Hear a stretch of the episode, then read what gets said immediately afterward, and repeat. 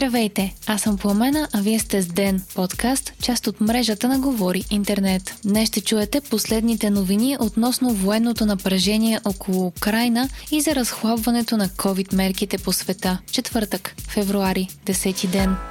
Русия и Беларус провеждат съвместни военни учения на територията на Беларус, съобщава BBC и Reuters. Според Руското военно министерство, двете държави ще отработват отразяването на външна агресия по време на отбранителна операция и защита на интересите на съюзна държава. Съобщава се и за нови руски военни кораби, които ще участват в учения в Черно море. Украина определи ученията като психологически натиск и от своя страна започва тестване на безпилотни самолети, дронове и противотанкови установки в близост до границата. Започнаха да пристигат и допълнителните военни от САЩ в Европа. На фона на тези демонстрации на военна сила, дипломатическите усилия продължават. В Берлин представители на Москва и Киев ще преговарят с посредничеството на Германия и Франция. Емануел Макрон отново е разговарял с Джо Байден, а британският премиер Борис Джонсън се среща с генералния секретар на НАТО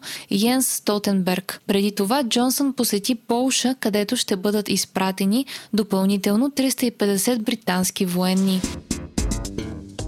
От два дни депутатите обсъждат проекто бюджета като тема на вчерашните дебати бяха парите за здравеопазване. По време на днешното заседание финансовият министр Асен Василев коментира чуждестранните инвестиции у нас. Според него те се засилват, а единственото, което инвеститорите питали, било дали ще бъдат рекетирани и дали управляващите ще определят кои да са подизпълнителите им, с коя кантора и архитект да работят, за да им мине проектът. В бюджета за 2022 е планиран нов дълг от 7,3 милиарда лева, но от тях над 3 милиарда ще бъдат използвани за погасяване на стари заеми с падеж през март. Днес стана ясно и че България е поискала разрешение от Европейската комисия да спре да изнася ток, за да може да свали цените на вътрешният пазар. Това са направили и други държави от Съюза, но на никоя не е било дадено разрешение, защото това това би нарушило правото на Европейският съюз.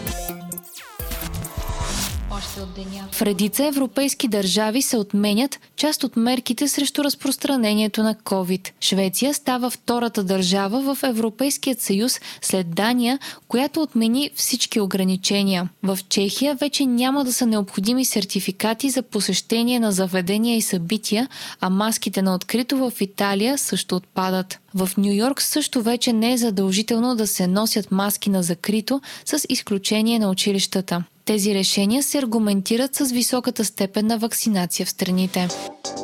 Вие слушахте подкаста Ден, част от мрежата на Говори Интернет. Епизода подготвих аз по на Крумова Петкова, а аудиомонтажа направи Антон Велев. Можете да ни подкрепите, като станете наш патрон в patreon.com Говори Интернет и изберете опцията Денник. Не забравяйте да се абонирате за Ден в Spotify, Apple iTunes или някое от другите подкаст приложения, които използвате.